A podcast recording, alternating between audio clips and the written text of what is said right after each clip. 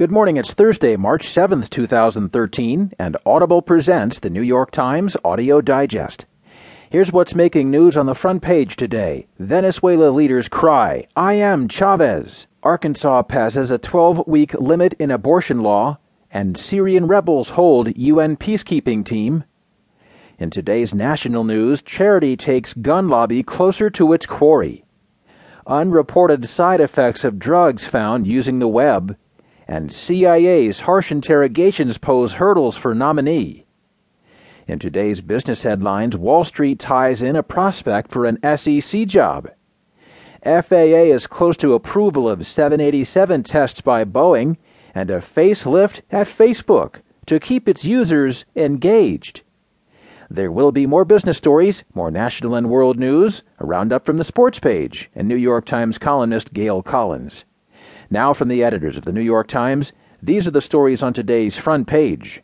The top story is written from Caracas by William Neuman and Ginger Thompson, headlined Venezuela leaders cry, I am Chavez. In the weeks leading up to his mentor's death, Vice President Nicolas Maduro's imitations of President Hugo Chavez became ever more apparent. He has taken on many of Chavez's vocal patterns and speech rhythms and has eagerly repeated the slogan, I am Chavez, to crowds of supporters. He has mimicked the president's favorite themes, belittling the political opposition and warning of mysterious plots to destabilize the country, even implying that the United States was behind Chavez's cancer. But now that Chavez is gone, the big question being raised here is whether Maduro will continue to mirror Chavez or veer off in his own direction. He can't just stand there and say, I'm the mini me of Chavez, said Maxwell Cameron at the University of British Columbia in Vancouver. The puzzlement over what sort of leader Maduro will be extends to Washington, where American policymakers have been feeling out Maduro for months, years even, to determine whether he might provide an opening for closer ties between the nations. American officials say Chavez, despite his public denunciations of Washington, worked behind the scenes to keep trade relations between the two countries, especially in the oil sector, strong. Beneath the bluster, American diplomats and analysts said Chavez could be a pragmatist, and they hope Maduro will prove to be even more of one. I know Nicolas Maduro well, said William Delahunt, a former Massachusetts member of Congress. I know he's a pragmatist.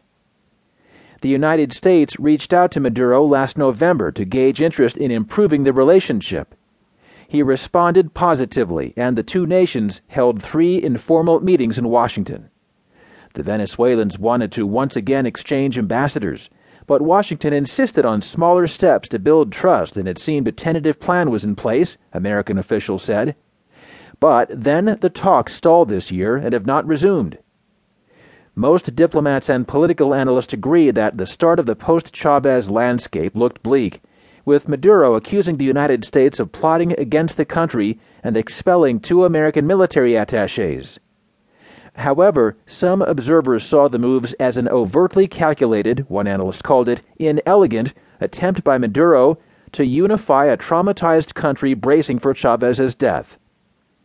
Maduro has to be careful about every step he takes and every word he utters about the United States, said one senior American official who's closely watching developments here. How he's going to handle that pressure is the big unknown. We're about to find out.